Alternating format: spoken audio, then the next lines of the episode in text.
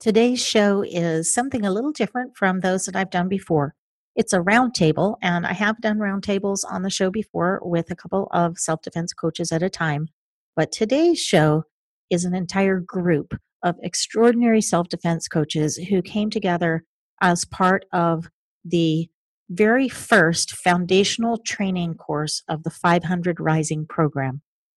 500 Rising is something that you will be familiar with if you have been listening to the show since the very beginning, because Tammy Yard McCracken, who is the founder of 500 Rising, was my very first interview on the show back in September of 2019.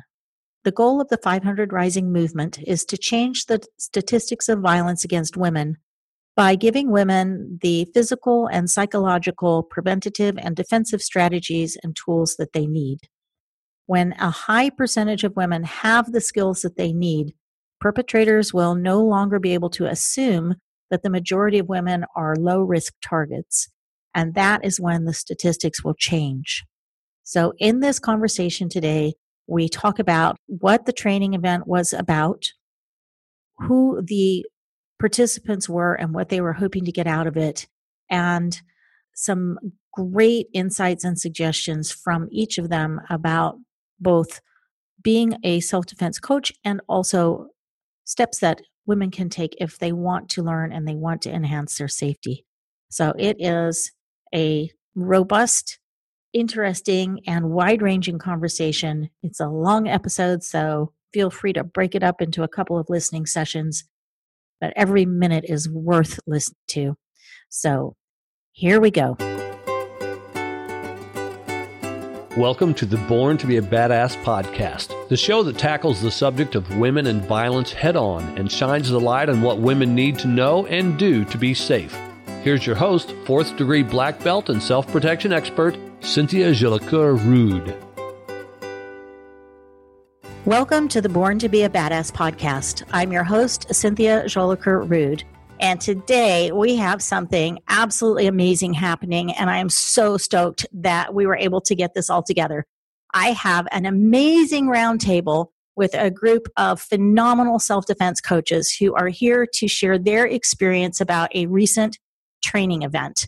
And to introduce that and sort of set the context, I am going to ask Tammy Yard McCracken to talk a little bit about who she is and what this training is and why it came about. And you will probably remember Tammy because she was my very first solo interview many, many months ago. So, welcome to the show, everybody, and welcome, Tammy. You want to take it away? Thanks, Cynthia. Just a, a, quick recap. If people heard that first interview, they've heard everything they need to know about me at this point. But I, I am by martial arts background, a Krav Maga instructor, and own a training center in Northern Virginia. And through the process of all of those years of training and teaching and looking for better ways to reach women and better ways to deliver valid self defense training and not just martial arts training, but also things that we were basically big gaping holes in the industry, even in the self defense industry more specifically. And a prodding from Allison DiRienzo, her, who's apparently whose mission in life it is to make me do things. That's her thing.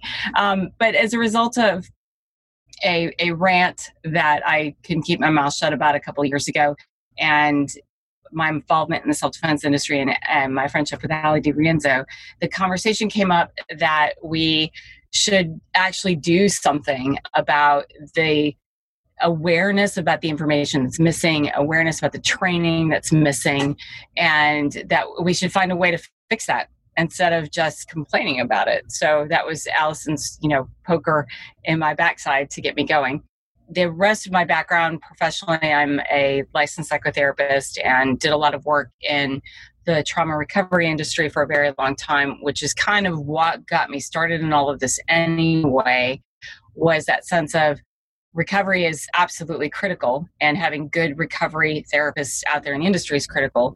And it should be we should be doing more to reduce the numbers of people who end up on the other side of the couch. So that's kind of how all this the, the big juggernaut got started. So that's a great introduction. Can you talk a little bit about the recent training event that was held in Minnesota? Yeah, absolutely. So, with all things pandemic right now, everything's been a little bit uh, constant shifting gears and moving targets. We had originally had a the first instructional foundations in women's self defense course slated for May, sponsored by Mounds View Police Department, which is outside of Minneapolis, St. Paul. And we had to shift it to June. And the, that's important to say because the expectation was with everything going on that we might have everybody just bang out and be like yeah i just i can't manage it right now and so the people who are here in this roundtable are people who pulled out all the stops and put their butts on planes and traveled in a time that was a little bit iffy, right? Just in life in general. And we're committed enough to make it happen. So it wasn't just that we put the date on the schedule, it was that people also were equally committed to to move life in a way that they needed to to be present. So the course is the is the first course in a you know what will be a process and we had a great time and a bunch of really, really smart people who decided to join us for that event and share their thoughts and ideas and their questions and poking sticks at the the holes in the industry. And we focused on filling those holes by fundamentally with there was some physical skills and a lot of academic conversation but the fundamental approach was to address the imbalance in training and self-defense in this particular instructional foundations course meaning that most of the physical skills and prevention skills that are out there focus on the 15 to 20% statistic of violence against women, which is that stranger, somebody's catching you off guard that you don't know dynamic, whereas the reality of the stats tell us somewhere between 75 by individuals that are known to her, which changes the game 100% when it comes to prevention as well as the physical side. So that was the fundamental focus of our our goal with the instructional foundations course was to address that from a material standpoint, a physical skill standpoint, from a principle standpoint, and then to generate conversation with everybody to also dig a little deeper. Go, what else do we need to do? So that was the sort of in a nutshell, you know, basically four days worth of material reduced down to about what was that, 90 seconds? That's a lot of material to cover. And I'm sure that there was a lot of preparation involved as well. How did people prepare, or did they just show up like ready to go? So, because of the pandemic, we had to reduce the number of days we were doing in person to make sure that staffing requirements would be met at the police department that was sponsoring it because they were putting basically three officers or a Casey who's here as well as of their female officers. And so it was because of all the pandemic stuff, they were like, hey, we're not going to be able to release all three of these guys for four days of training. And so I, you know, things that I say before I think it's like, well, hey, if we reduce it to three, can we do that? And they're like, yeah, we can totally free them, free them up for three days, which meant I had to figure out how to get a day's worth of material online ahead of time so people could get through it all. So the prep work was uh, basically a day's worth of going through some recorded material on the prevention side of the house. And then we had some reading material that we put out ahead of time that was encouraged for people to have an opportunity to dig into. And so when people showed up for that first in person day, they'd honestly already probably put in a, a good solid two days worth of education before they ever got there. Wow, that's that's quite a commitment on the part of everybody that showed up. So I would like to hop over to Allison and have her introduce herself and talk a little bit about what her background is and what motivated her to come to the training and also why she was giving you that little poke in the butt to get this going. First, okay. Um, no pressure to follow Tammy or anything.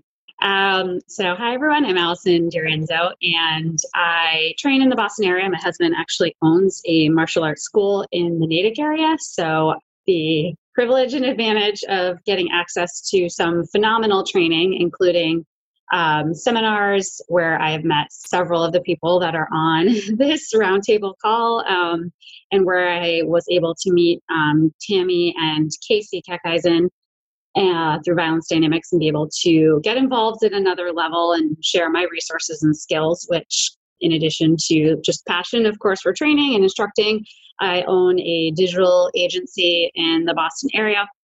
And I also serve on the board of directors for several women's groups. So I'm very passionate about the combination of bringing together information access, like in my digital life, um, passion training and, uh, for training, and then bringing that access to women and empowering women. So that's definitely what drew me to the training. And I think Tammy's rant in particular, that was really, I guess, what kind of made me call her out or made me ask her to, you know, step up to the plate is at the time the conversation was around the hashtag um, Me Too movement.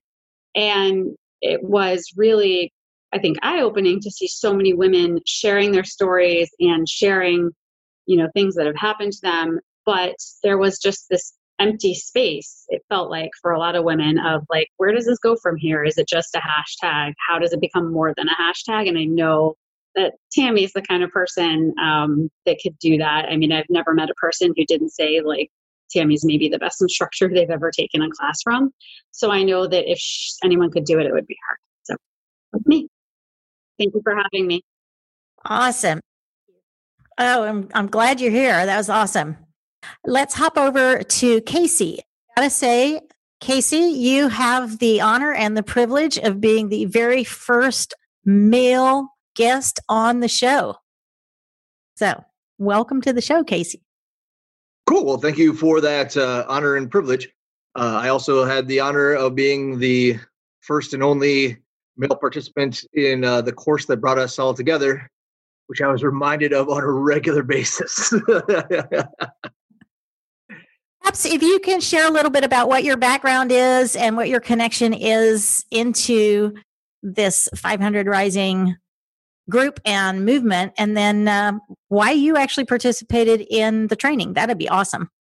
Sure. Uh, so I'll try and knock those out in order. So my background is I'm a police officer in Mounds View, Minnesota, which is just outside the Minneapolis St. Paul area. I am also uh, the executive officer of uh, the tactical team for that county. I've been training in martial arts for pushing 25 years now. If you see the the gray uh, in my beard, and through martial arts is kind of where I met uh, Tammy at uh, Violence Dynamics, and then um, recruited her in to be part of Violence Dynamics. And so I got to be kind of in the background for conversations or be uh, tertiary conversations between Allie and uh, Tammy. And it kind of put me in a position of, yes, this is definitely necessary. Um, this is not the face that's going to get that done. Uh, if that if that is something that would have happened, it could it would have this this wouldn't be necessary now, right? It's not like uh, this information it, like poof. Oh, geez, we need this right now. It's it's uh, decades, right, of uh, of the statistics that we're facing. So I tried to put on my uh, what how can I be most useful hat? How can I uh, help things out? And I think for at least this incarnation of it, what was the most useful thing I could do was to use connections through the law enforcement to uh, set this course up to be uh, post accredited. So, uh, law enforcement officers, corrections officers could get continuing education credit for it because I guess with my hook into the, uh, you know, Allison talked about her passion. My hook into the passion of this is to get this to the people that need it the most, right? And so I think that law enforcement, especially now, is looking for more and better uh, community outreach programs. And without being a prick, there's plenty of ridiculous community outreach programs that don't achieve anything, right? They, so you can have you can only have so many shops with the cops and coffee with the cops and ice with the cops, and we're still going to burn police cruisers. Right? It does. It's not. It's not increasing the relationship with the community, and it's not reducing crime statistics at all. So I figured, hey, uh, I'm passionate about this. I'm hooked into people that are really good at this. How can I get this out to uh, the people that need this the most? And maybe we'll talk about this further. And maybe and when Kelly can talk about this further as uh, Team Minnesota Superforce has been uh, letting the gears turn since that uh, course happened. But uh, I wanted to put together uh, a variation of a First Fridays course, right? And so other, there's other people here that have First Fridays courses in their in their particular schools. But I wanted that run by the police departments, and I wanted because again, I'm preaching to the choir here, but there, how many times have there been a women's self defense course, but it's not a women's self defense course? It's Sensei needs to pay rent next month, and I need a new, I need a new hook, I need a new demographic, and if I can get some gals to open up their purse to learn uh, ABC Taekwondo or John Smith's judo school, well, then I can pay the rent, right? But that's it's not that's just judo or Taekwondo. It's not really addressing the needs of that we talked about in this course.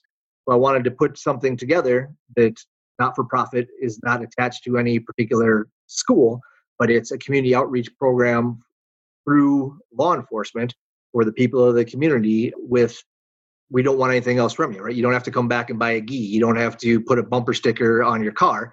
Uh, if you would like to, some training, this is something we can do, right? So that was kind of what I wanted going into this. So if I'm if I'm going to put my name on this, I want I want a legit program, right? I can't I can't just I can't just be Casey's cop judo for ladies, right? So watching Tammy put this curriculum together and uh, it was fantastic and then it gave me an opportunity because I helped put this together and ran the logistics to go through the course.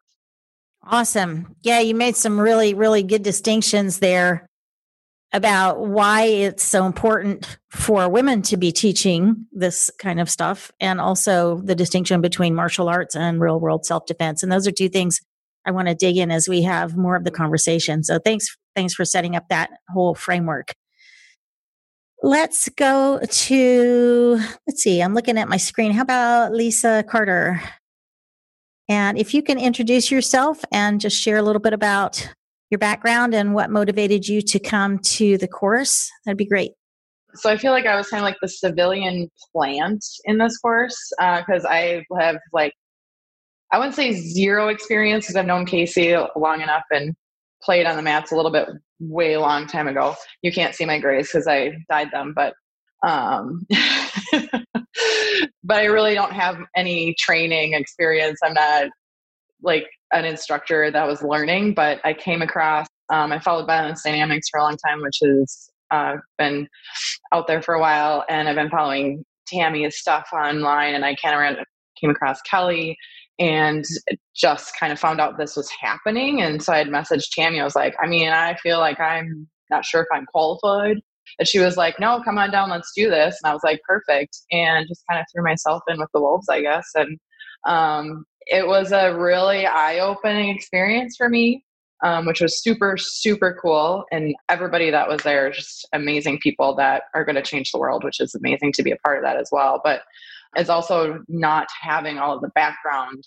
It was nice that everything was easy to understand and it was stuff that I could really remember. It wasn't like this overwhelming, like even with the two days of studying, it was stuff that was the way she put it together and the way it was put out there um, was a good flow and it was really easy to understand what we're looking for. And it was just, um, again, like for me, it was super easy to absorb the information, even though I still feel like I'm absorbing some of it, which was really, really cool and really makes it feel like this is something that can be put out there and people can understand. And like Casey was saying, you know, you don't have to come 17 times to get a little bit of good information. And especially if you're that person that you have somebody that you know that you are worried about and you are just trying to have something in your back pocket to be helpful, you probably aren't going to be necessarily going somewhere 17 times over the next two months. Um, so I feel like if you're really hitting that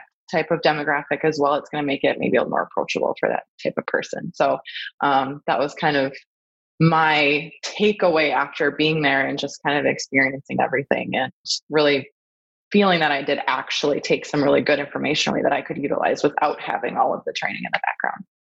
That's really fascinating. I I think that that's such a great testament to the quality of the curriculum and that part of the goal, right, is for any woman to be able to do this and learn this and also to be able to turn around and share what she's learned and motivate other women to come and learn. And so it sounds as though for you that was an extremely effective demonstration of it.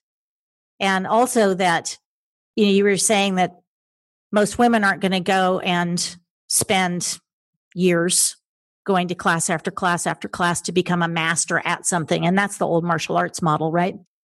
And for a long, long time, this is something that uh, Tony Blauer has talked about is that if you come to a really good fundamentals program that's based on human behavior and physiology and psychology and physics, it sticks with you. It's like when the lights turn on, they stay on. They don't, they're not something where you have to keep turning them on over and over and over and over again. And you can obviously follow up with more training if you're motivated to do that and, and improve the depth and the breadth of your skills and everything. But uh, it's not absolutely necessary if all you can do is one thing. So again, that's just a really cool testimony to the to this kind of training that you can come and as a relatively inexperienced person get so much out of it that you are safer. That's really cool. Thank you, Lisa. Let's go to Sheena. Hi, thanks for uh, having me. uh, I'm Sheena Williams, and my background is working private security. I did that for several years, working with law enforcement in one of the busiest emergency rooms in the U.S. Uh, I then moved on to owning my own self defense school, uh, which I've been doing now for nearly eight years, even through all this fun COVID stuff. I was brought to the training, which was just remarkable training for a couple of different reasons. I've obviously followed uh, Rory Miller and the whole Violence Dynamic team for a long time. I had the opportunity to interview Tammy, who was somebody I had followed for a long time as well, um, kind of when this all started. And I had actually been mo- uh, motivated and, and moved by the post that she's talking about that kind of inspired this whole program because uh, it just really rang true to me and it was something it, it just resonated I, I was in full full agreement and on board from the beginning. So as soon as this was available, I cleared my schedule and made sure that I was going to get there as quickly as I can. So, um, and um, it was just amazing. Some of the stuff that I took away that I'm already implementing and have been implementing since I came back is some of the stuff we talked about. Um, you know, I've been uh, in martial arts now for nearly a decade, um, and there's a lot of places that talk about being principle based uh, or technique based. And the way that w- this program specifically changes the way we talk about principles, it's a whole different mindset than what uh, traditional martial artists would think or uh, somebody else. It's really an easy concept to grasp and once you understand those basic principles, then we can clean it up with different techniques and make you stronger and, you know, a better decision maker in the process, depending on that use of force, uh, which is fantastic. Another thing that really stood out to me is that so many places refer to themselves as reality based. And as reality based as this training is, it's not just reality based, it's also backed by science and data driven. And that's where it's really truthfully reality based. I've dealt with a lot of um, instructors who want to teach you know the, this technique for that attack. And when we talk about teaching one technique for one attack we're really narrowing in. And instead when we talk about different principles we give the decision making and uh, open up kind of the door to different attacks and different ways to respond to that. Um, so just really impressed with the program in general. Uh, i think there's a lot of misinformation out there especially on places like facebook and instagram and that kind of stuff um, and I think it was great to get all these different minds with all these different backgrounds together and talking and having a good conversation. That's great. You really highlighted a whole bunch of really important pieces there, including you know what true reality-based self-defense is. It's something that's kind of become a, a popular phrase, but it isn't necessarily backed up by things that are real. And anything that's based on science and on data has a much better shot of actually being usable out in the real world rather than things that just sound cool or look cool. Oh, absolutely. Absolutely. And as somebody who's unfortunately had to deal with violence, I've been in altercations. Sometimes I go to training and in the back of my mind, I'm running through scenarios I've dealt with and, you know, trying to make the assessment is this something that I would actually use in one of those situations? And I can tell you absolutely 100% everything that was shown and taught is absolutely stuff not only that I have used in a violent encounter, but would also say works in that violent encounter. That's great. Thank you, Sheena. Let's go to Tia. Hi, everyone. So, my husband and I opened up Rock Hill Martial Arts right before the pandemic, which wasn't great timing, but we are hoping to get started up again soon. Um, I'm Tia Keck, by the way. I have been doing self defense training seminars uh, since 2010, and that's how I met Allie and Tammy. And when I heard about this program, I was very interested because I know that they're both meticulous and organized and able to make things happen. And so I definitely wanted to be on board. Um, in addition to teaching martial arts, uh, I wanted to make sure that we had a really good program for our community of girls and young women. Uh, we see this over and over where um, you know girls we just don't teach them about violence and what they can expect in their lives to encounter. And then when they are face to face with this um, they don't know how to react and they're not prepared for it. And then on top of that in society they're judged really harshly for not behaving or responding the way that we you know we think that they should have responded. So you know why didn't you kick why didn't you hit back? And you know we know as, as self-defense professionals that there's a lot going on. You know there are freeze responses there's social conditioning. And so i wanted to get on board with this group to figure out the best way to coach these girls and young women so that when they do, are face to face in these encounters that they can they can be familiar with it and actually be safer. So you know i knew that tammy and allie were going to put something together that um, didn't just make women feel safer, but actually make them be safer. That is great. And it is so true that young women don't generally grow up with any kind of instruction or insight at all into what the potential dangers out in the world are and how to deal with them and that that's actually what got me started out on my journey was i had no clue and when i was in my early 20s i got robbed at gunpoint you know down a dark alley late at night and realized like I had no idea a that there were people that would do that and b what I could have done in that situation. And uh, you know, it's part of why I do what I do now is because I think that all of us, you know, we need to learn this as just a normal part of growing up because we learn how to cross the street and we learn how to do CPR and how to swim in a pool and you know why are we not learning about what's out there in the world and how we can keep ourselves safe so, yeah, I'm really, really happy that you brought all of that up. Let's move to Kelly. Well, thanks for having me on, Cynthia. So, Kelly Sayre, I own the Diamond Arrow Group. I focus on teaching that situational awareness piece, the pre threat indicators, reading body language, communicating uh, your boundaries, and enforcing your boundaries. And when I started on my journey with my business three years ago, I had only taken one self defense class. And all they did was the hitting and kicking and blocking and punching, which was fun. I enjoyed that part. Um, but the big piece they they said at the end that really struck me was, but you need to be more aware of your surroundings because you want to avoid a situation, a potentially physical situation, because more than likely you're going to be attacked by a male who is just more than likely going to be stronger than you. So if you can avoid even getting into a physical altercation, that's what you should do. But they didn't say, well, what does that mean? What am I looking for? How, you know, what does that mean for me and what can I do to do that? And when I started my journey of reaching out and doing informational interviews with self defense instructors or whoever I could basically get on the phone, and I'd say, okay, this is all great. They'd agree, yes, that we need to help women understand how to to avoid it to to talk in non-tactical terms. You know there's lots of training for law law enforcement in the military but how do we talk to the average everyday woman who's walking down the street who maybe has kids with her and so being completely aware of her surroundings 100% of the time is n- impossible when you have kids who every 5 minutes need your attention for this or want you to look this or want you you know have a question um, so, how can we give that realistic advice? And I say, Yeah, that's what I want to do. Where can I go to get training? And they were all like, mm. they, they had nothing. They're like, Well, there really isn't anything out there.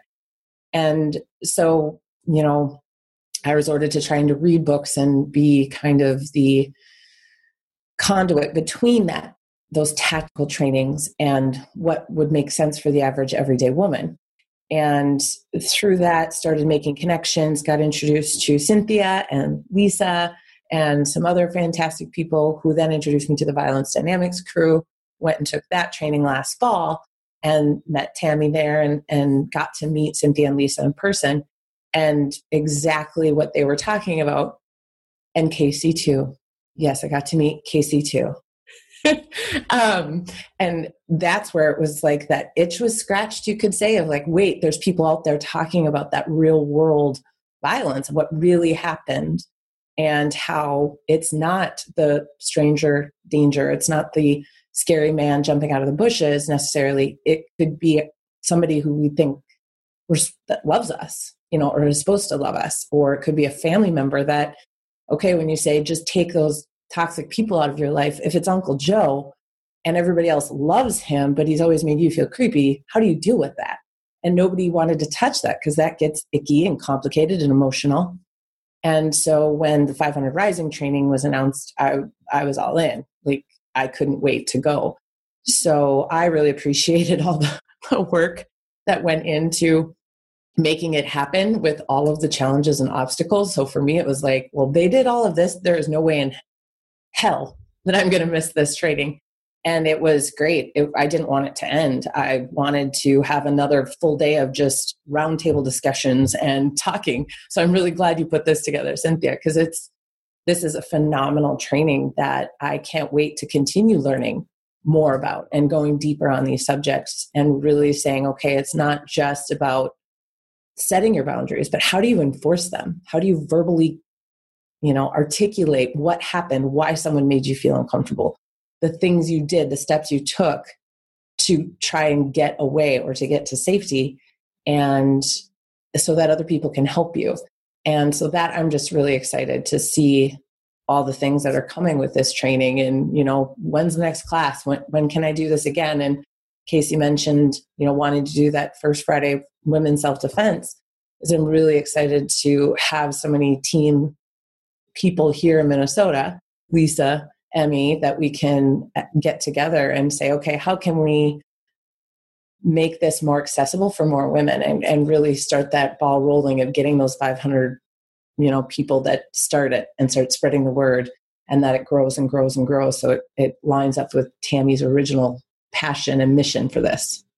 Oh that's great. And you know you you really highlight something important which is that in the world a lot of people, when they hear the term self defense, instantly go to the physical fighting, right? That's, that's the cool thing. And that's what most quote self defense classes are. And that's one of the things that makes this so different is that it covers the mental, emotional, psychological aspects and really understanding who you're dealing with and what the dynamics are of interactions. And I think that's really important to know that there are people like us who teach that stuff. Well, and I think the fact that it works, you know, is so often I think in women's heads, they think, oh, we have to learn how to hit, we have to learn how to kick. And then not even realize. So that's what just automatically we need that physical piece. And it's like, well, actually, we can do all of these other things and you could potentially avoid it. And again, we don't talk about that because you don't talk about the dangers you avoided. You don't talk about, hey, I walked down a street safely today uh, because you, that's not a non-issue. You know, we only tell when we're attacked. So how do we how do we tell women like hey there's things you can do and guess what? These are skills you already have. Yes. Like it's you don't need 20 years of martial arts experience. Not that there's anything wrong with that but hey you you know average everyday woman who maybe woke up and and had a freaky thing but their instinct said something was wrong but they don't know how to talk about it or verbalize it is is helping them and saying well here this simple daily habit that you could start doing right now is going to make a big difference. Yeah. Awesome. Well let's go to amy. So i'm amy stewart cooper and i'm in boise idaho. I've been training in the martial arts off and on for about 25 years but it's been off and on so if you add it up all the time it's maybe eight to ten years.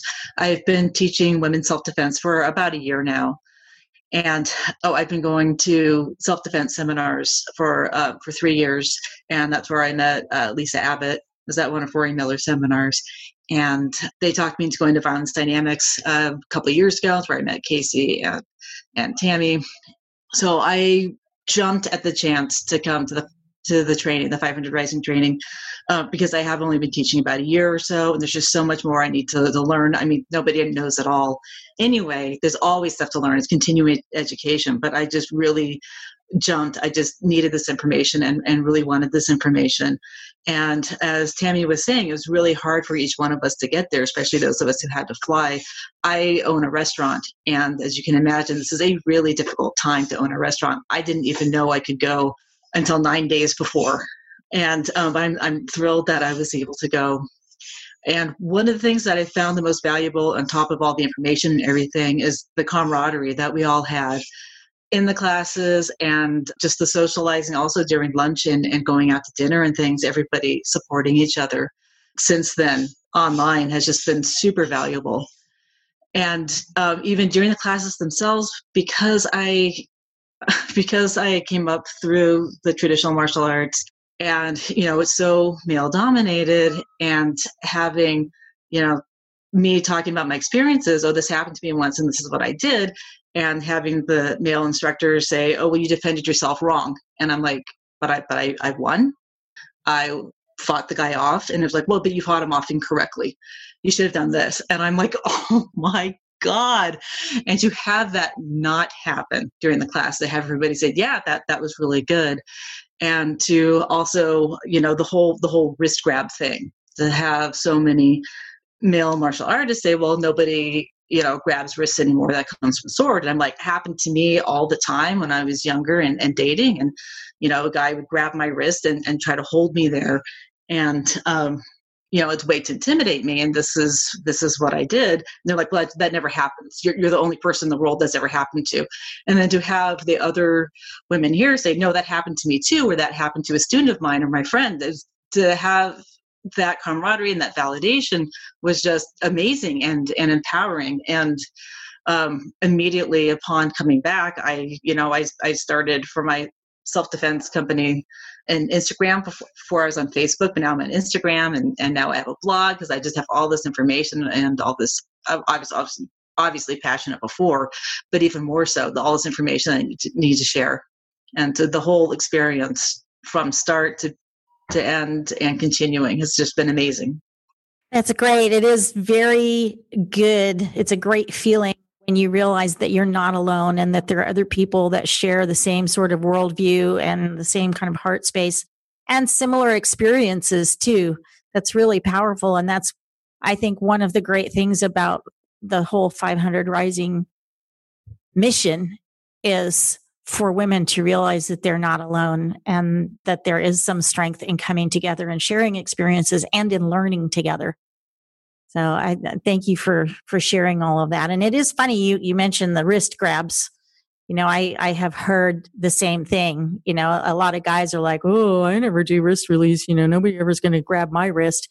And I remember, you know, 20 plus years of training doing wrist releases and saying like what you're teaching me I mean, number one, you're saying there, there's no point in learning it because nobody ever does it to you. But then you're teaching me a way to get out of it if it were to happen.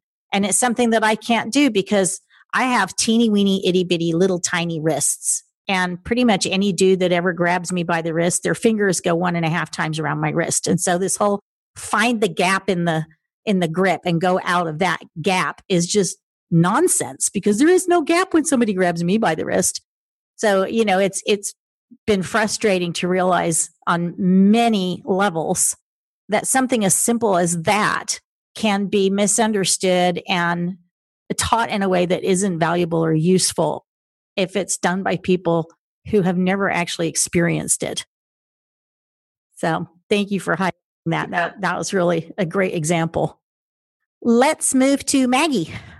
So I'm Maggie, also known as Emmy, and I am and have been in the corrections field for the last will be 14 years here in August uh, as an officer seven of those years, and then the past probably nine years, I've been training self defense with a lot of our officers there, and that's kind of where I started to realize there's there's a gap in how the women who come to our self defense class, even as correctional officers and other staff, don't quite seem to feel like they can take up space. It's okay to not only be aggressive but it's also okay to feel like a woman and it's okay to have the mindset of a fighter. And when I think of things like that, and I, I was so grateful when Kelly reached out to me and told me about this amazing training opportunity that she's like, you got to go. You're to love every second of it. And she was not wrong. There was not one moment during those three days that I didn't learn something, felt inner and outer strength, felt empowered, felt supported, and just to be surrounded by women and Casey in a space that allowed us to explore how our bodies moved without force, but just how they moved. That it was okay to be in the background, kind of practicing your moves and the different types of learning styles that we all had. And to walk away just feeling like this is what everyone should be able to do, but more than anything, it's what everyone can do. Women are very capable in 500 Rising to walk away feeling empowered and strengthened. And will you learn some skills? Maybe, but more so, you're going to learn that it's okay for you to take up space. It's okay to feel empowered and it's okay to support one another in a learning environment and out in the community that we can all be bigger, stronger, better human beings all around.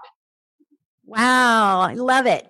I love it. That's that's an awesome framework to look at it. And you're right. I mean, that's what every woman has the right to experience. And that's part of the goal of doing this kind of work is to allow women to tap into that and have that experience sometimes for the very first time. So thank you. All right. Last but not least, Lisa. Lisa Abbott, Lisa. The Lisa who has not spoken yet. oh, last but not least. Um, my name's Lisa Abbott and my business is Subtle Warrior Self Defense. I'm located in northeastern Nevada, nowhere near anything. And um, so I, when I teach, I travel to to teach seminars and stuff. So I, you know, I was on board with this this whole thing when it started manifesting with with Allie poking at Tammy because it's such a needed aspect for for all of us. Um, the training was a chance to get to be a part of something that that uh, is fundamentally specific for women and their safety from from the perspective that we live in every day. That that you know, there's been some great guys to train with, and they know that it's different for us. And those those ones that are open minded really literally push us in the direction to get this started, which is great you know it's not just the the conscious upfront stuff that that that we are confronted with all the time but it's that subconscious and unconscious things that that we do naturally that has kept us safe or or that we've learned to do to keep ourselves safe you know every day from from the time we're little just because of our environments um, good bad or indifferent. That's just how you know we as women have adapted and and uh, gotten to the be to the point where we where we are as far as you know growing up and knowing these different things. So just this whole training was something i looked forward to just because it did cover all that other aspect that is so important for for every single female women those who identify all that different stuff to be able to go out and and live you know more confidently and it is backed by science and and data and that 85 75 to 85 percent is is really icky stuff to cover, but it's it's what we can all relate to because it's just that little stuff in the in the background that runs that we we know of. But to be able to have the languaging and and get that out there to the ladies in a way that they can figure out, yeah, you know, this is why I, I felt or or you know somehow knew this was happening or how I you know can relate to those little things that you just can't verbalize sometimes to different people to to people who don't really get that part. Even though they understand it they just don't get it. I think it's all in the languaging and being able to get that out there to the ladies to to realize that yeah you already know this stuff and here let us dig deeper on and getting you more a comprehension on why we know this stuff and how it can help you even better Awesome. Yeah. It, it's interesting that you went to the area of languaging and like how you frame things, because that is one of my questions that I, I want to throw out to the group because it really that's one of the things that I had to struggle with when I first started teaching was affiliated with an organization that is very much influenced by law enforcement and military so the languaging and the imagery and you know the approach was very much dominated by those law enforcement and military kinds of things. And and I just struggled with it for a long time because I felt like I was a fraud because that wasn't my background. But I also felt like it wasn't something that most ordinary women would relate to. And so I ended up going well actually I can talk about the same concepts and things but I need to change the languaging because most women don't relate to it um, so for example Coach Blauer has a great course called Be Your Own Bodyguard. And tons of people go through that program, men and women both, and just have great results. And it's absolutely an amazing course. And I've gotten to do it a couple of times, but I couldn't turn around and say, okay, I want to teach a Be Your Own Bodyguard course. I mean, number one, he's got that phrase kind of associated with his brand. But number two, most women were like, I don't want to be a fucking bodyguard. like, that's not what I'm interested in. So I created a course called Unleash Your Inner Amazon, which covered pretty much the same content and the same kinds of skills, but it was a totally different way of framing it. And and I mean, ladies were like, "Yeah, I love that. I want to be an Amazon. I feel like an Amazon." So you know what you're saying about how things get framed and languaged is super important. So I'm curious. Uh, I, I just want to kind of pop around the group now and give you all an opportunity to answer some different kinds of questions. Um, don't have to have everybody talk if you don't want to. That's fine. But uh, what do you think keeps women from going to a self defense class in the first place?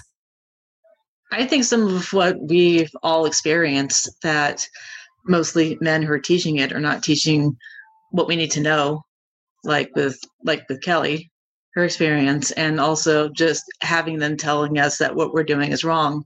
Like what i experienced when actually what we're doing is pretty right. We've you know lived in as women in society for a long time. We generally do most things pretty right. And to have them say no that's wrong or that wasn't the way i would do- have done it therefore it's wrong is kind of disempowering.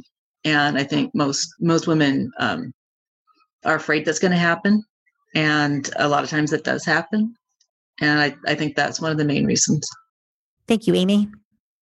Um, I'll jump in there as well. This is Tammy. And I think there, I mean, there are probably a, a hundred explanations we could pitch around here, and, that, and they'll all have some validity, ranging from how things are marketed to what Amy was just talking about and how things are content wise is delivered, and then how it's actually coached and that that all of that feeds into problems and as far as people looking at it from the outside in and self-selecting to participate. And i think that if one of I, there are two things. So one is the an eye opener for me in that about I, almost two years ago now maybe not long ago sorry COVID brain makes timelines very difficult to track these days.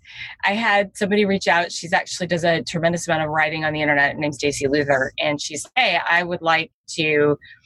Um, I'll do all of the event based part of it, like I'll manage all the registration, but I'd like to do a self defense course for women with zero physical, no physical. I was like, "Well." Okay, really challenged my thinking because although obviously I'm a big proponent of the prevention and the awareness and working off of the intuitive skills that women have they've already been using, like everybody's already talked about here, I have always taught at least a mixture of that information and the physical. Because I had an expectation that if it wasn't physical, people wouldn't come like that because that's the, the expectation and what was fascinating about that workshop, we spent a whole day together and we didn't do an ounce of physical because the women that she was inviting, the women that had reached out to her for this information, were largely women who were not going to be physically capable of doing a physical course. We had a couple of women, you know, some of us here are well over 50 right in this group, but we had some women who were significantly older even than that, people in their 70s. We had some women who were physically profoundly compromised. And there's no way that they were going to be able to get up and move around. And women who, just from a fitness level, would have found the concept of a self defense workshop being focused in physical as it normally is, particularly off putting.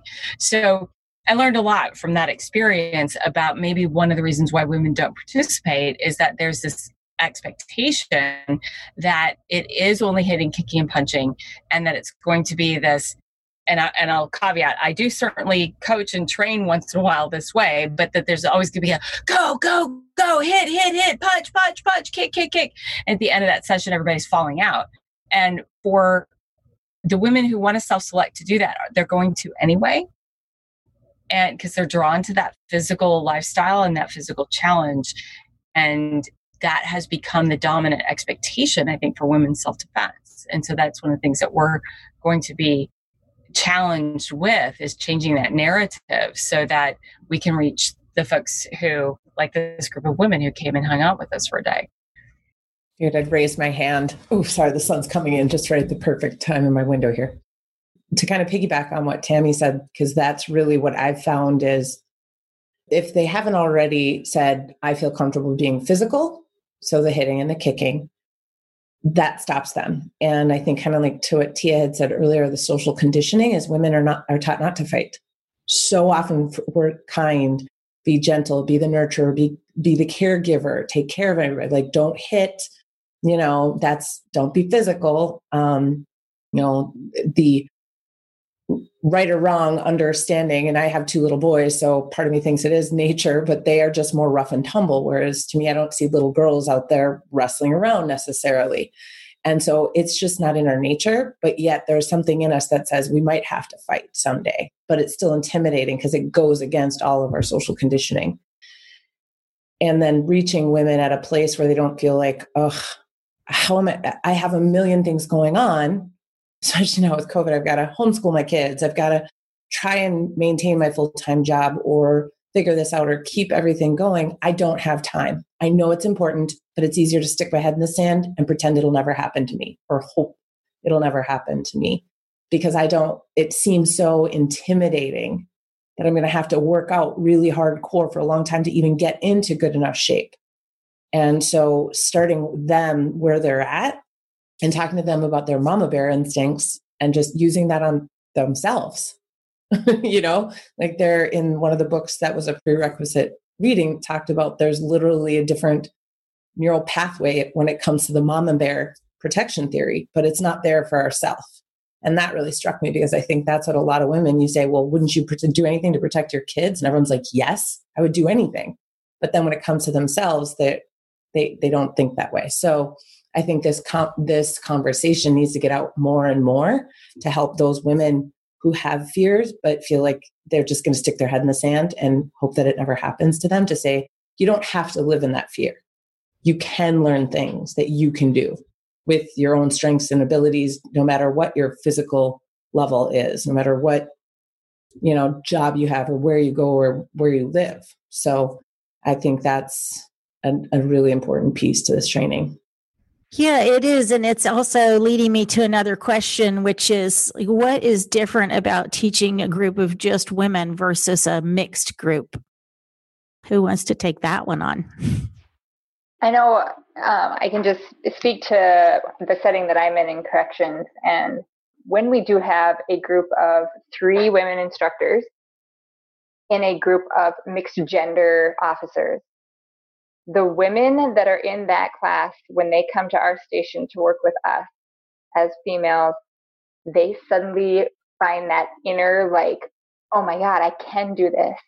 I have the ability to do this. Um, they're not scared to suddenly go hands on. They're willing to like touch us and be a part of the class. They get excited. They're not as intimidated. Um, and I think that because we're saying these things worked for us. These things um, in real life have worked for us, makes them think that like this isn't just for the boys anymore. I can do this too. And um, I think that that really boosts their ability and their self esteem to say, okay, this is really cool that uh, in a group of women, we can really explore what works for us and we can do it, we can practice it and feel safe.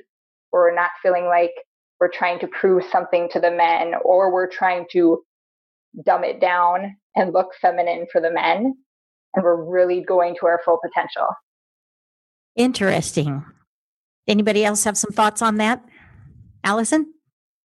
Yeah, I would actually like to build on what um, Maggie just said because that actually um, strikes a chord with me a lot. I feel like, again, and this is not just to like, you know, talk about well, all the reasons I love to prod Tammy, but Tammy was like the first female instructor, not the first female instructor I had ever, you know, taken a class or seminar from, but the first female instructor I actually felt like I had permission to be all the things because she was all the things. And I don't think that you realize how much you need to see that mirrored in another woman and why, again, 500 Rising training is so amazing and important because when you see that, it almost like gives you that subliminal permission that, yeah, I can be all the things too. I can come into my own and own my power, can also be feminine. I don't have to act like a guy. I don't have to pretend I'm six five. You know, I can be competitive. Tammy was like the first person who like made me feel like I'm just really competitive by nature. And she was like, Yeah, that's cool. Harness that, use that. And I was like,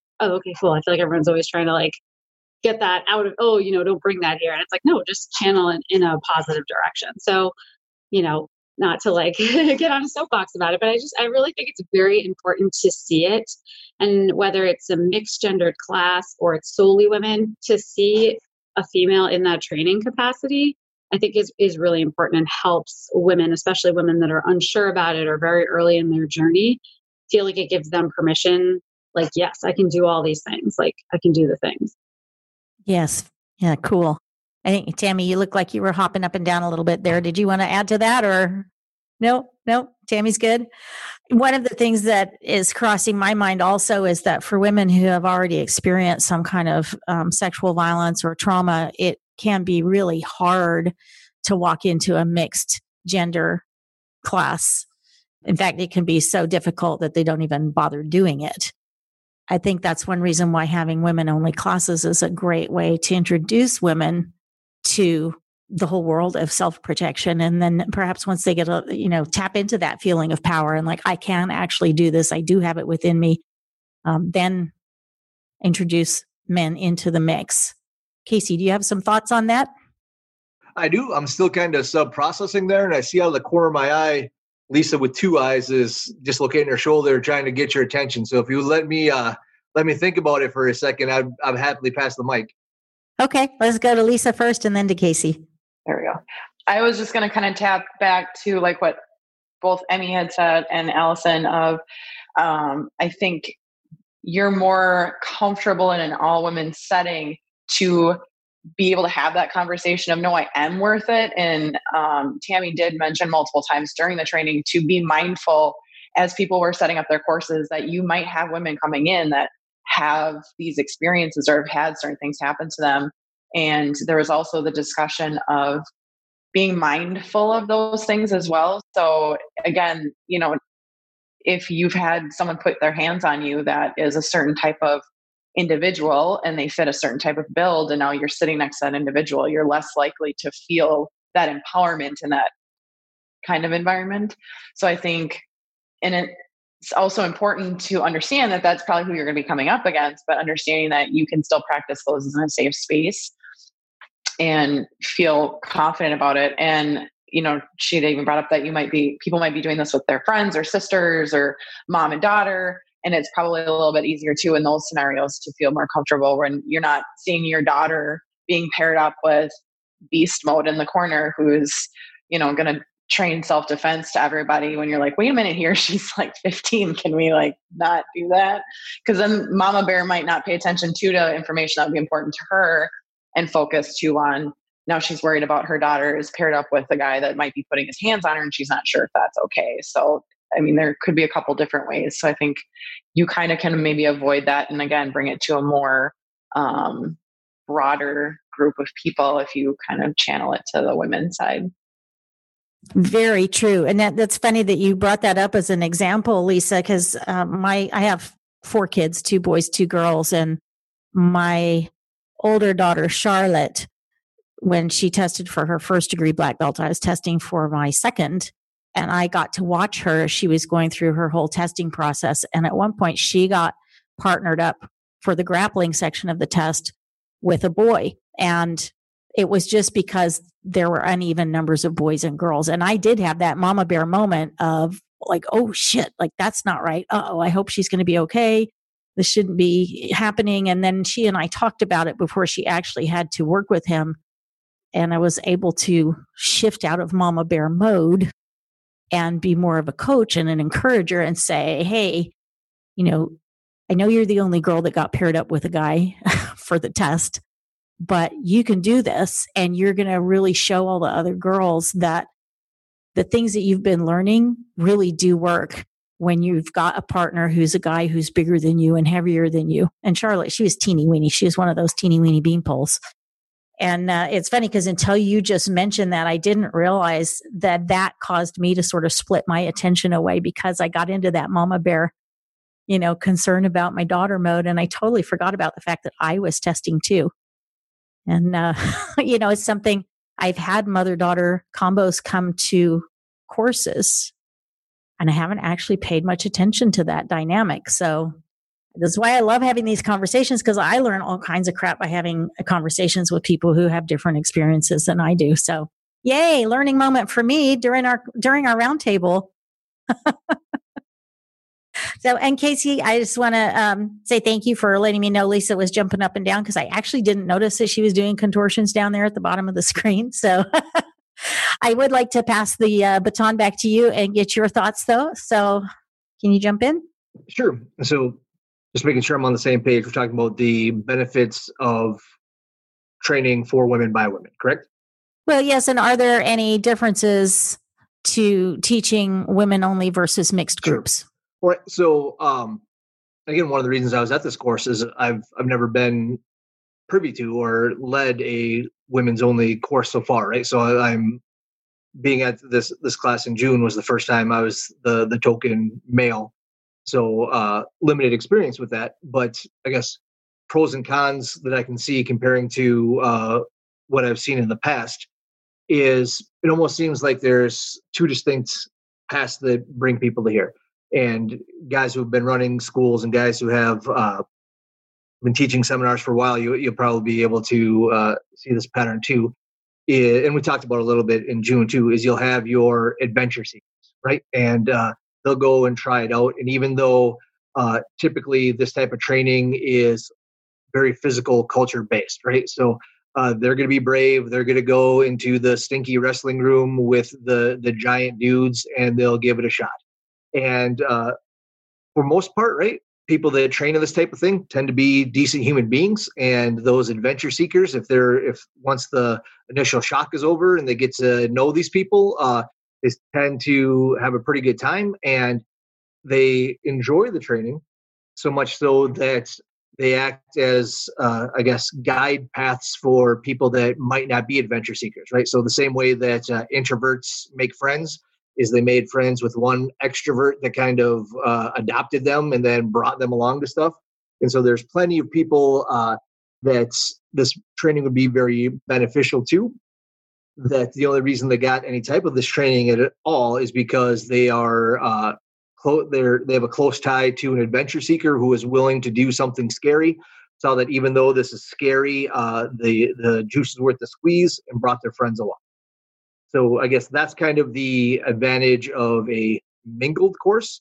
The advantage of a for women by women course that I see is that there's plenty of people in the world that don't have adventure seekers in their lives right? And uh, they're in that that kind of physical culture barrier of going into a wrestling room with a bunch of stinky dudes uh, might be enough to squash it so no other information gets in there and that's where academic first you know uh, not only academic but the the software stuff first before the physical is real important. So by the time that you're prepared for physical it's not nearly that scary.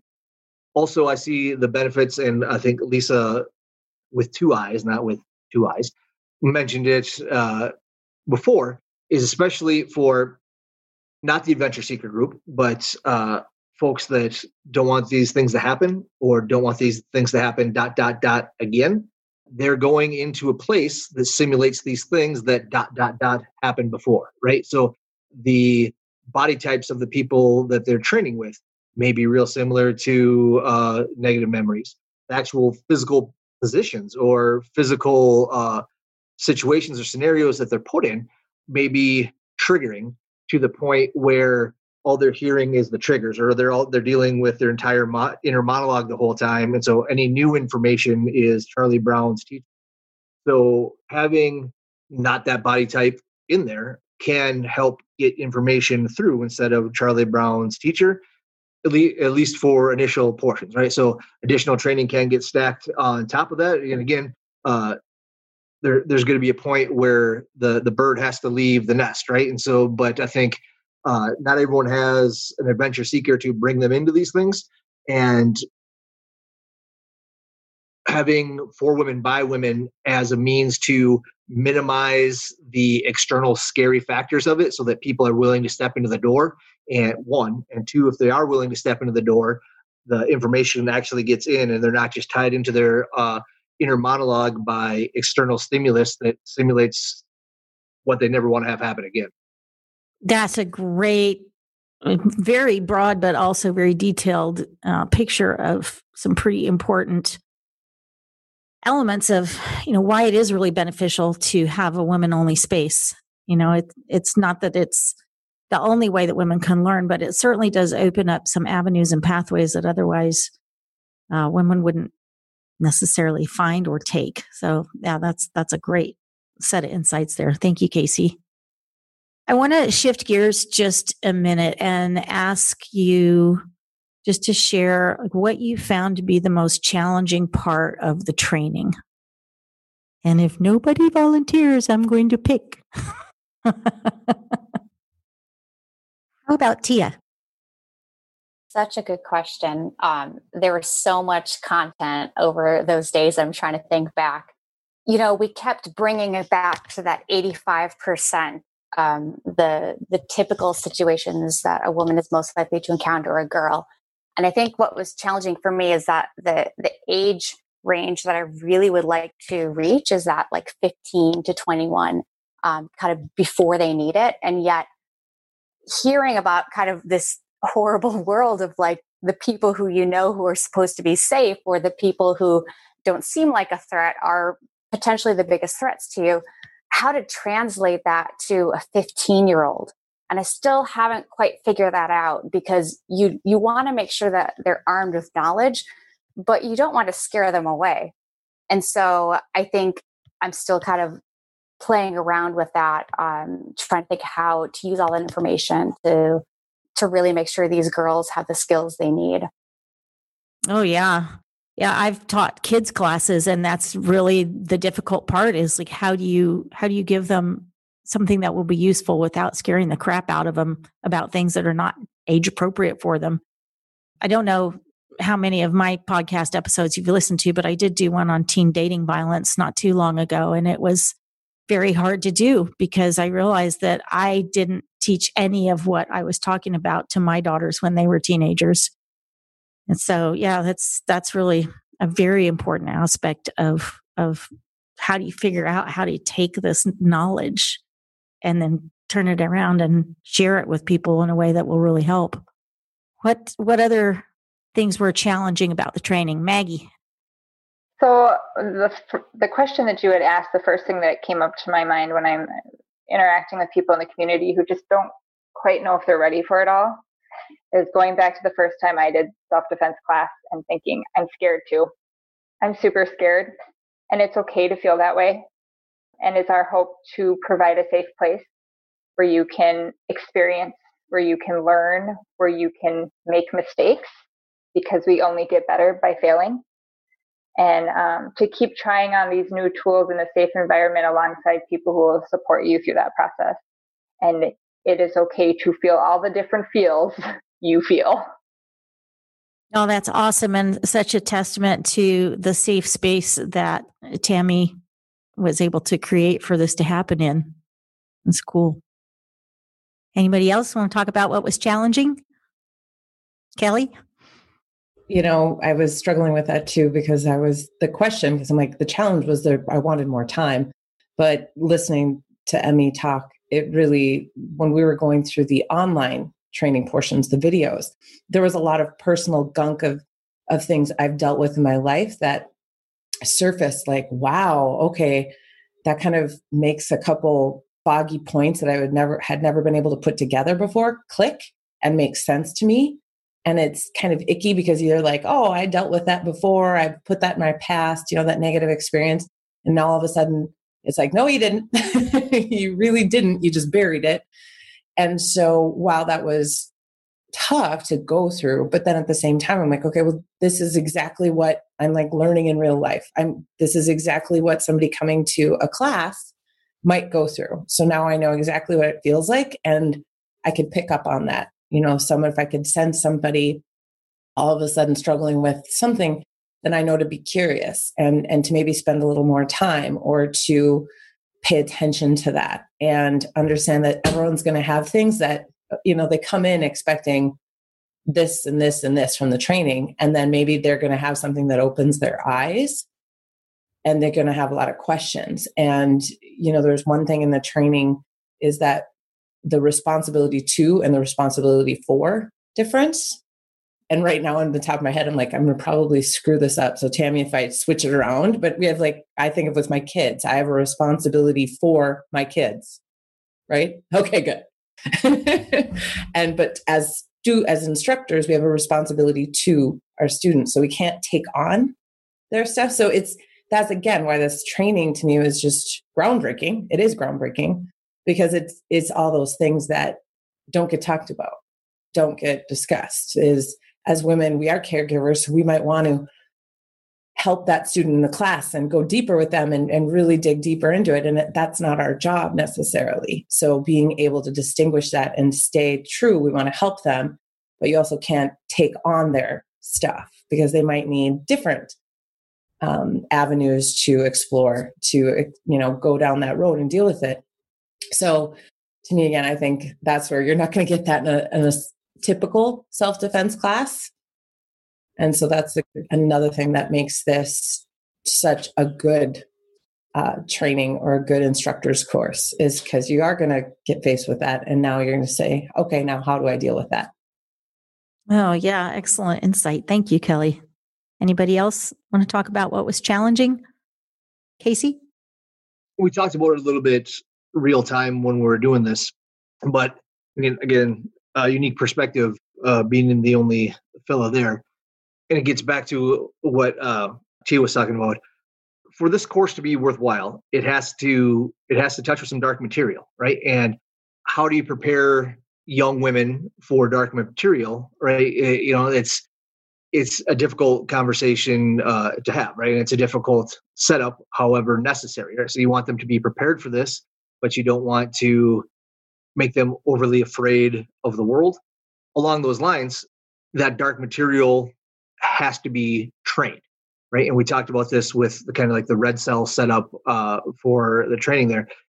In order to learn how to get out of shitty situations sometimes you have to fight your way out of those shitty situations right? And so your partner or the token male is going to have to put you in these uh, shitty situations and uh, that's that's a hard hat to uh, have to put on and so we kind of talked about it in the course too that you can uh, that we as instructors can help make that easier by addressing it directly ahead of time. And I get uh, red cell, I get all uh, tactical uh, myself, but the, the whole idea of a red cell is a group splinters off to test the weaknesses of the whole unit, right? So uh, if we had a military base, we would uh, task these five guys to see if they can break in. Uh, if they can break in, well, cool. Now we know uh, how they did it, and we can defend against that but those guys have to play the role of a terror cell. These guys they have to play the the role, and eventually someone's going to have to play the role of someone that's trying to do horrible things in order to protect yourself against someone who's trying to do horrible things. That was uh, the most difficult part for me. I think it was made easier having that conversation ahead of time. Yes, I, you're making me think about the scenario based training that we do and how important it is to not just jump right into running scenarios, uh, but how important it is to actually do those scenarios. And uh, one of the major instructions to my role players is always, and this is what I tell the ladies in my courses, is like the role player is not going to just let you win. You know, he's not going to just stop attacking you if you give him a couple light smacks. He's going to persist until you do something that has enough impact that he would realistically disengage or he would be injured or something. And it's that's a really hard mindset shift for the women to get past is like, oh, like I need to keep going until I do something that actually has an effect. And it's also tricky for the role player, but it's so important because if the role player just kind of gives it to them and, then they don't ever actually have that experience that you're talking about of going through that dark space and discovering within themselves the capacity to get through it and to succeed. Yeah, and the role player doesn't want you know. So now you go to lunch afterwards, and the role player doesn't want to get sideways looks because well, why is Casey so good at raping people? How many reps does Casey have uh, dragging people by their ankles across the the room? You know, like there's there's no nice way to say that. In the real world, zero. Yes, I can just distinctly say zero, zero actual reps. Anybody else have anything to share about what was really challenging? I'll go. Lisa Abbott here. Um, we did have to go through a whole bunch of material, reading and uh, the pre-class online stuff. And so my challenge is just putting it all together in a package that's you know not a week long in, in, teaching and that's just com- concise, precise that people want to take in. But then the other challenge is how do you get those people in? Um, just just like we've been talking earlier on how do you get these people on the floor that that really need this stuff it's, it's like leading a horse to water you know you can't make them drink but just so much information so much great information and getting it all down to a nice package to get out there that's the challenge for me Yes, that is one I am familiar with too. It's it's that when you go as a student and you learn so much and you know that you're going to turn around and then be an instructor and provide an experience to students, like number one, you don't want to teach them the same way that you learned because they're not going to go out and be instructors unless they're in a program that's an instructor development program. Um, and number two, it's just like when you come away from a training like this that is so deep and so wide and covers so much, you can't turn around and do what you want, which is like, I got all the things. I'm going to share all my cool things with you. Right. and it's such a difficult thing to figure out. Okay. What can I teach now to this group? And what's the thing that's going to be most beneficial to this particular set of people? So it is an ongoing challenge to figure that out um, because we're all so passionate about this and it feels like such a crime to have knowledge that we don't actually share but piecing it out into smaller parcels that then people can consume is really really tricky. So thank you for for tapping into that because that is a perennial challenge i think for those of us that go as students to instructor development courses and then want to turn around and share everything that we've learned so i i have to ask nobody has brought up the subject of doing teach backs and Allison's like me. I was going to. Yeah, I for me that would have been probably one of the most challenging parts because I love doing them and I'm always absolutely terrified doing them. So, Allison, what what were your thoughts on yeah, I, I was going to say that I think um, the scariest part of like the the training um, is I think is always teaching. Right, just because you can do something well doesn't mean that you can teach it.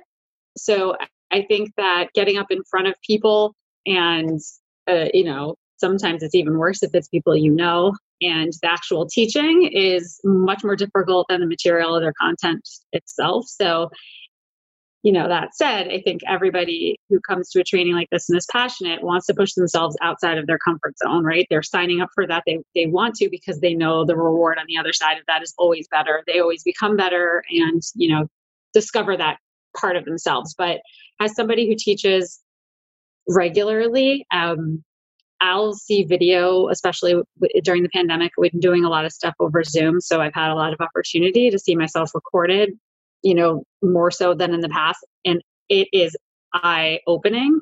And so, you know, I think that that's something that we always need to be working through, and there isn't a lot of forums for that. So that was actually like something that I'm glad that you brought it up because I just think that's such an important point about 500 Rising for anybody who you know is listening and, and interested is that yes, the material is incredible for people that wouldn't be interested in teaching, but it is really amazing for people that are interested in teaching because there isn't a ton of places to to go for that where you can work through the material but then also working through how to deliver it.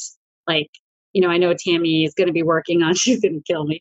Um, i know she's going to be working on like a piece about how to do your own like how do you do storytelling?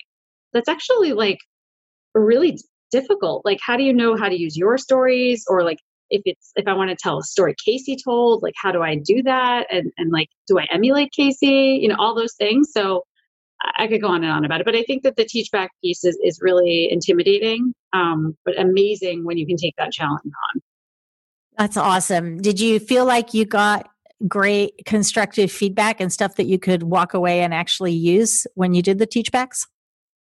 I know like one of the best things about, you know, uh, people like, you know, Tammy and Casey is that I can ask them for feedback and they're going to give me stuff that, you know, they know is going to keep me voted, motivated and be helpful and be good for, for me. So, I mean, I think that that stuff is always really valuable. You know, I don't know how everybody else felt about their, their own um, situations, but I think that it, it felt to me, and I, you know, again, I, I had a bit of a different perspective during the course, that everybody felt at least, you know, safe.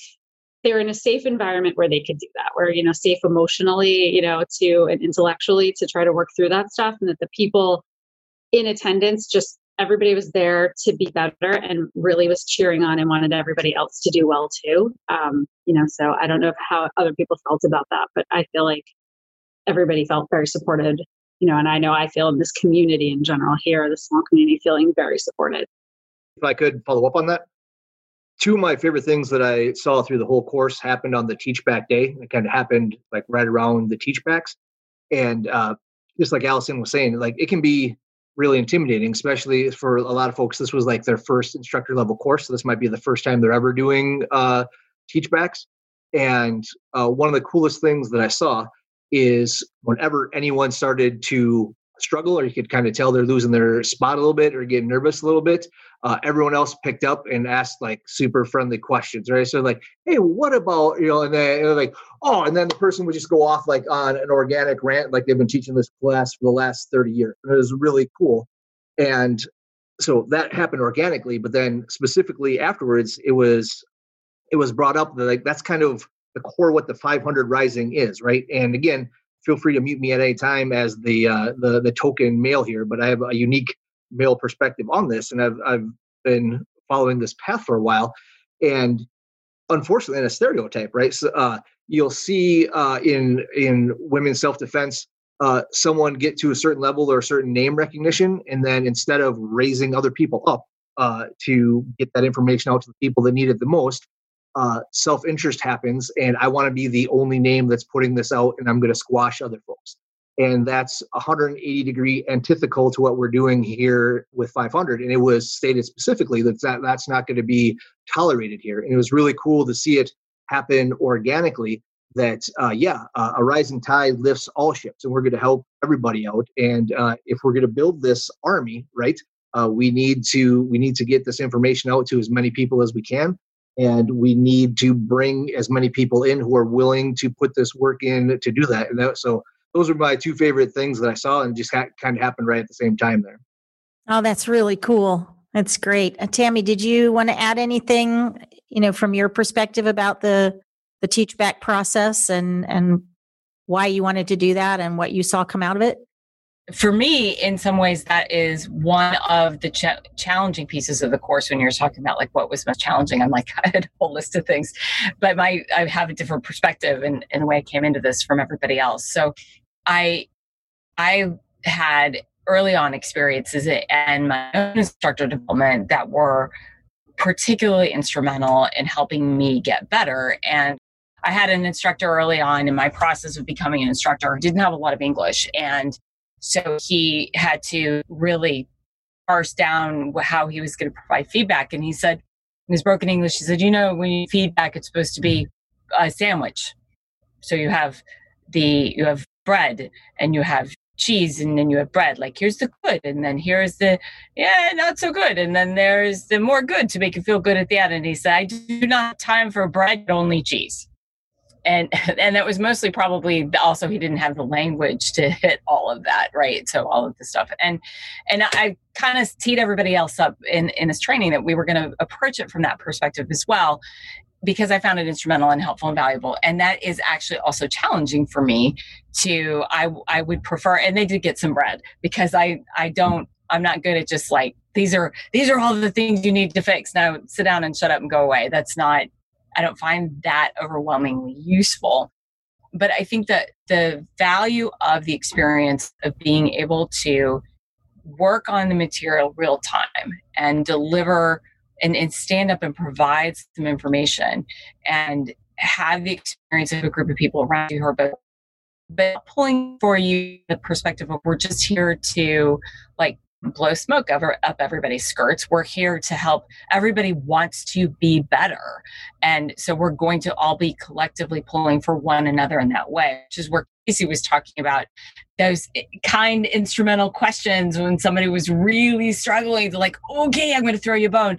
So, but not because we feel bad for you, but because we know there's a capacity in there for you to really shine. If we can just get you past that moment of, doing that moment of, of anxiety and doing the teachbacks because frankly that's one of the worst places to teach is in front of your peers.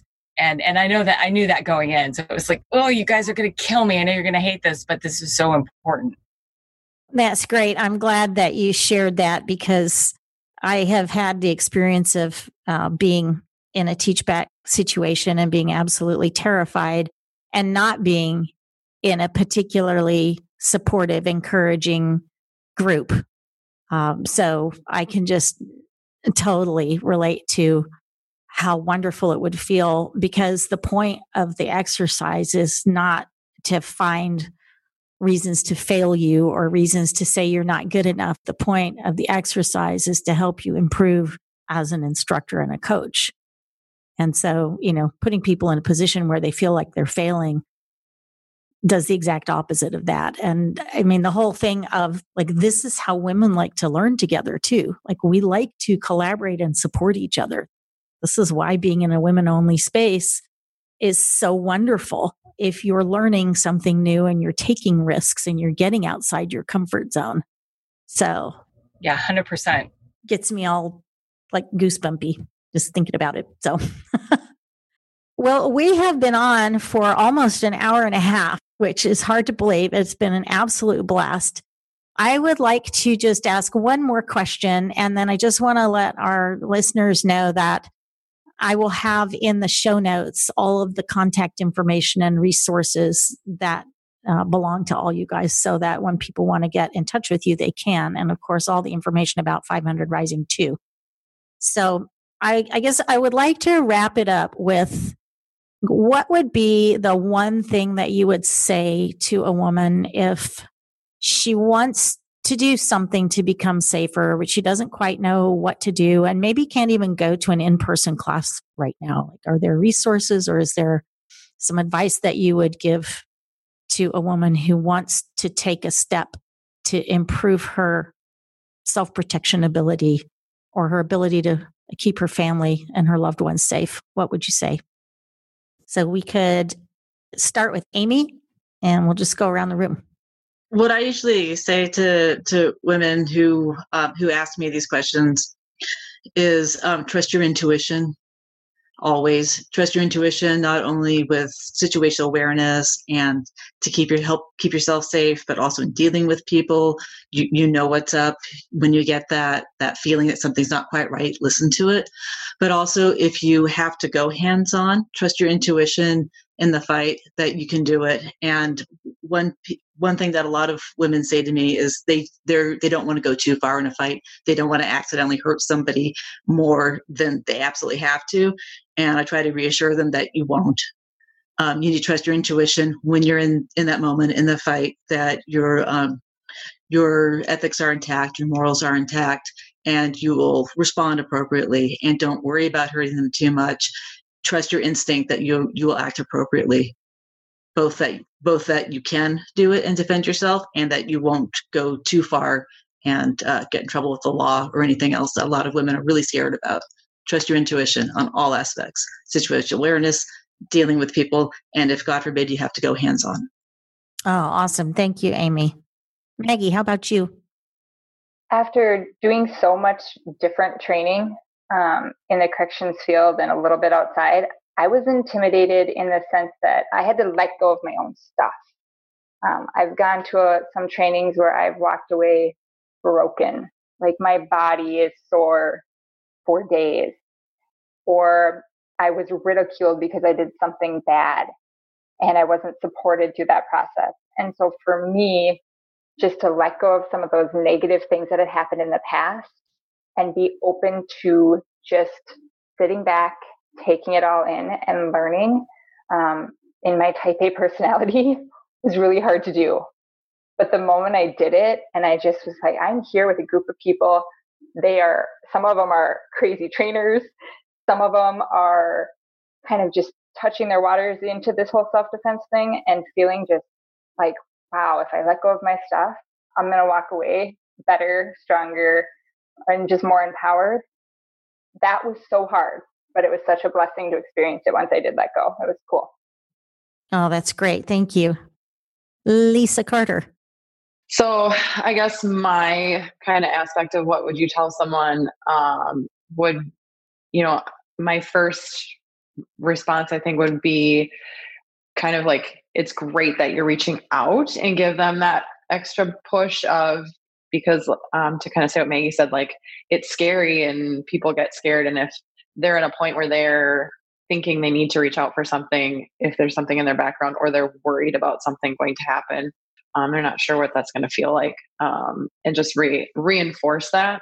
And especially in this day and age, you know, sharing the resources that are online is a lot less scary and giving someone the resources that they can find and you know how to find reputable resources and what that looks like um, whether it's this group or the violence dynamics group or um, you know the other trainings that are out there or the books that are out there um, we kind of we've um, well think gals have put together a list of all the books there are like just giving that little here's something and then you know figuring out where they want to go from there would be my recommendation if you know they're not sure about going into somewhere but giving them that little bit of you know here's here's some breadcrumbs of where you can follow and see you know if they can take it that much further. Oh that's that's great. I'm glad that you went there for a couple of reasons. Uh, one is you know on my website i have a resource page that has a whole bunch of the books that i recommend to people so that you can just go one place and find them all and also online courses. I mean, those are things that I'm, I have a couple coming out. Um, Coach Blauer has a bunch of great online co- courses. There are several members of this group have Patreons or have YouTube channels where there's some great information that you can get for very, very low cost. And it, you're right. It is like those little breadcrumbs and the things that you can do in a, in a non-threatening environment where you don't even have to leave your home. So thank you for for reminding me that those were also great, great first steps. Lisa Abbott. Unmute. Basically, I, I when people ask about that stuff, I tell them you you have a lot of the stuff necessary to keep safe. You know those cues, the the intuition, like Amy talked about. Um, it's all there. You've done many many things up to this point to keep yourself safe that you haven't even considered to be self defense.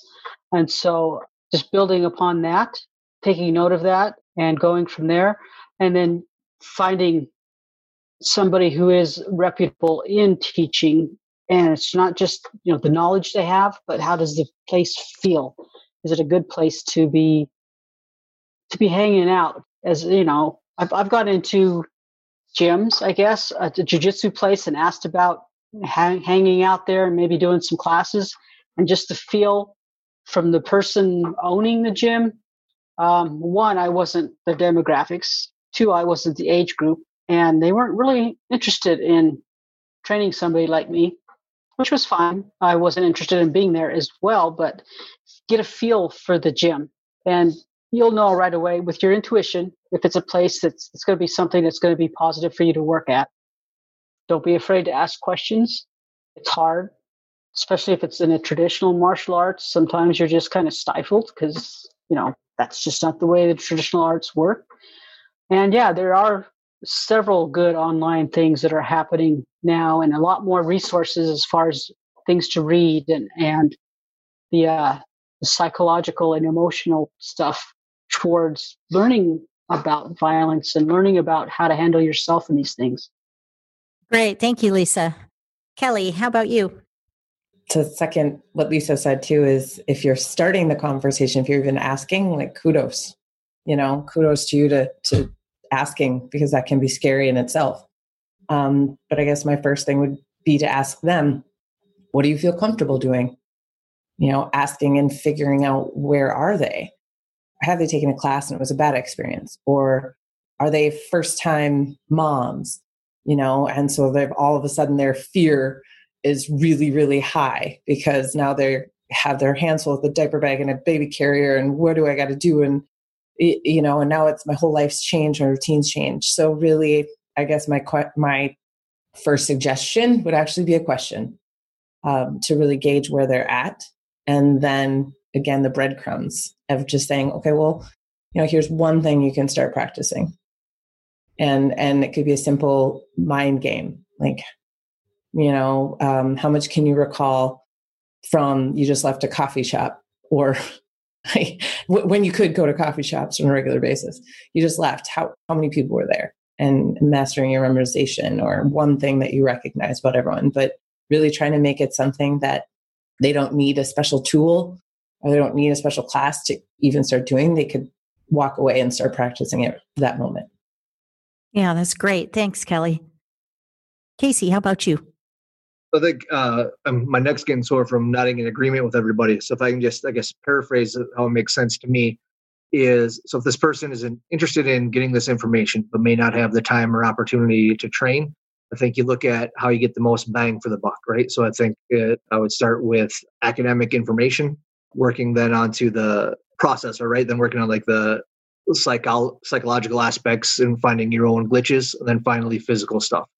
And so to get that information in, you know, people have said it already about the things that are available on the internet, but or shameless self plug here. I know that uh, Tammy's put a ton of work into having uh, solid information on the the 500 raise uh, rising page, and I guess just get the ball rolling. Like, hey, you know, uh, go check this out. There's uh, and it's it's a rabbit hole, right? So once you start reading, there's a link to this other thing that's really interesting, and a link to this thing that's really interesting, and maybe you, you see the world in just a little bit uh, a different thing and then you start working on uh, your own how your brain is wired right? You look at you take into uh, account uh, the social conditioning that you may be under and just those two things that you can do on your own time on your own dime has or the highest potential to uh, to protect you from crime right? And then uh, after that, if you want to do some physical stuff and you find time in your schedule, cool. But uh, if you're going to do, uh, you know, minimum effort, maximum results, right? If you're gonna, if you only have so much time, just this academic information and looking how your brain's wired and just looking at your own responses to violence and using the resources that people have been down this road before have like hey i think this is important take a look at this uh, i couldn't i couldn't recommend the the 500 rising uh, website harder than i can Cool. Thank you. Tia.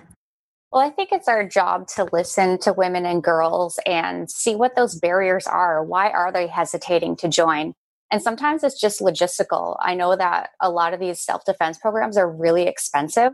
I know a lot of people here right now are um, looking at doing free events or have already been doing free events or low cost. But you know, the really good training is really expensive, and that's probably turned away people in the past. And the free training is really a variable quality. So I think really figuring out number one, what are the barriers? And then also finding out, you know, what would what would help with these barriers. So sometimes if it's, you know, they're like Casey was talking about, if they're uncomfortable being around men, can we create women's women only programming? And I think if someone is not willing to take that next step to participate.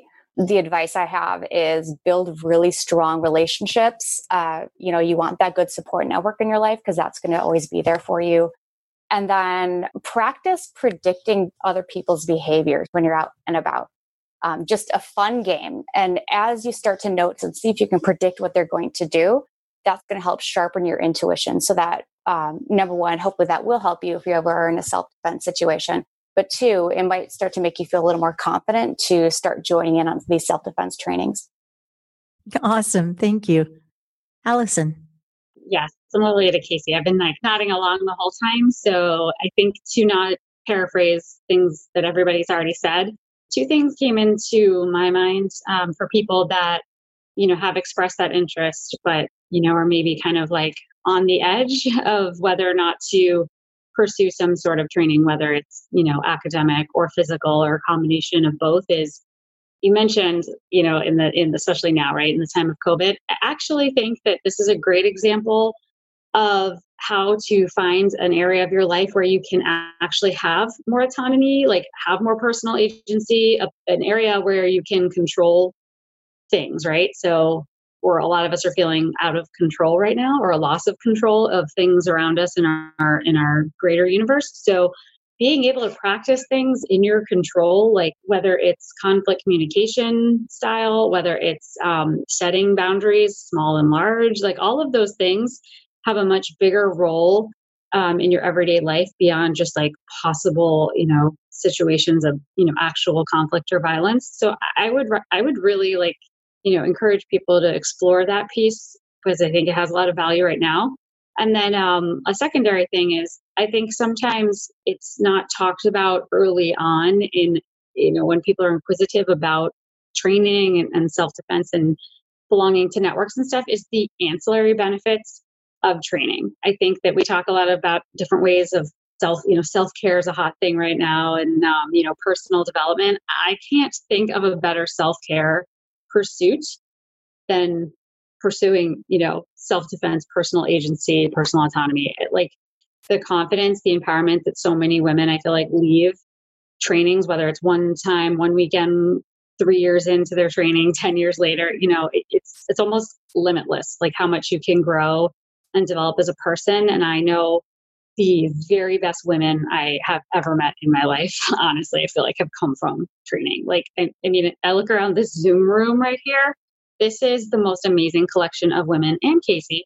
And I think that, like, I would also really um, encourage people, uh, you know, to think about that too. The types of people that you will meet. And I think actually goes back to what Tia said like a network that you can build, a support tribe. That's like, you can't put a value on it. So, those are two things I would just add. Oh, those are great. Very powerful components. Thank you, Allison. Tammy, I'm going to turn it over to you. I, what I want to say is just what everybody just said. I, did, everybody's talking now about like we're just getting our next a good workout because we're nodding in concurrence with what everyone is saying within this community and the conversation. And I can't reiterate that enough. And and so thinking about pulling out, maybe looking at this from a, a more global perspective, is that the, the whole question and conversation about self defense in the first place anchors into this unfortunate and powerful message that lives in at least in Western cultures and many other cultures as well, where we are the sorry, I'm pausing because my my internet connection, I think, is starting to get a little dicey. That's why, why my video fell out. I apologize for that. I was going to try and bring that back up, but it doesn't seem to want to.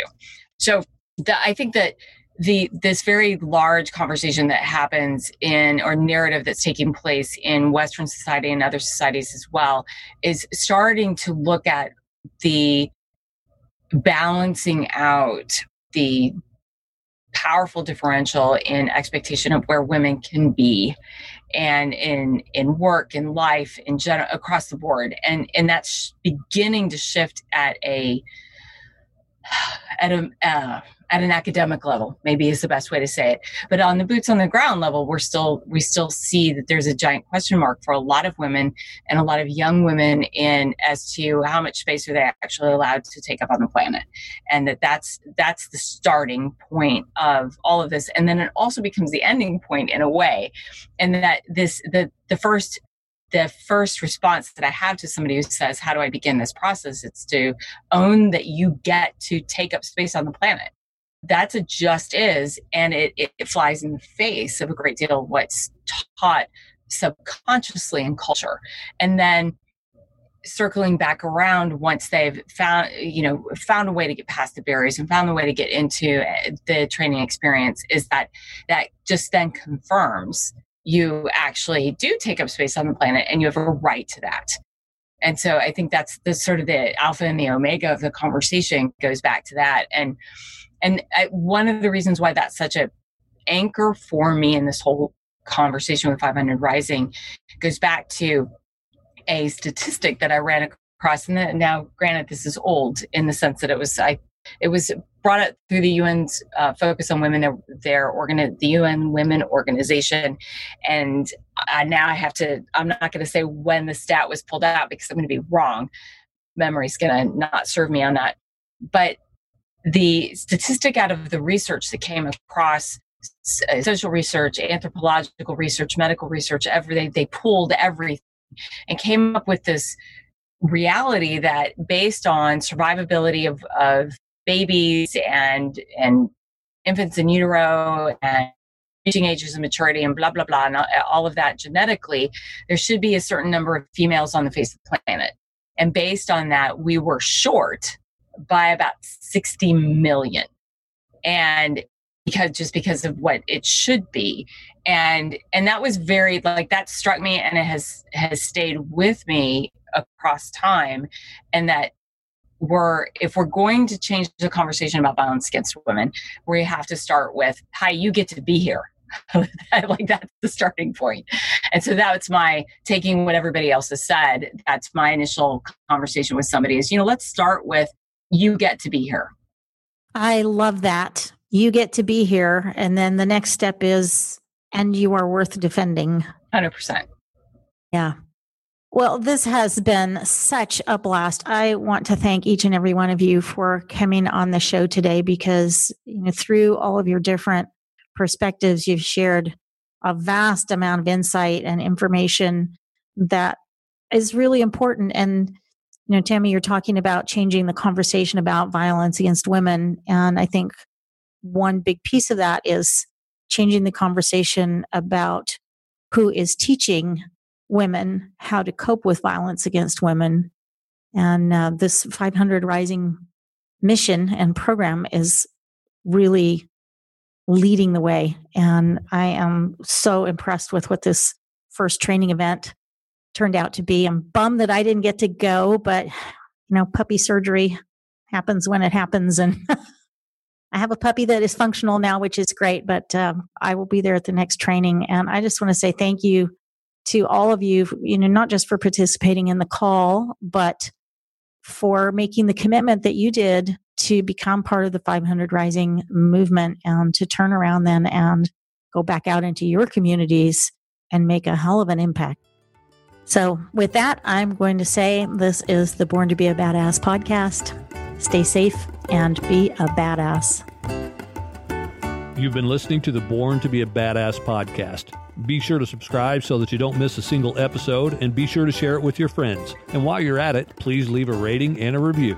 Tune in regularly for more exciting insights and wisdom on women, violence, and safety. And until next time, embrace your inner badass.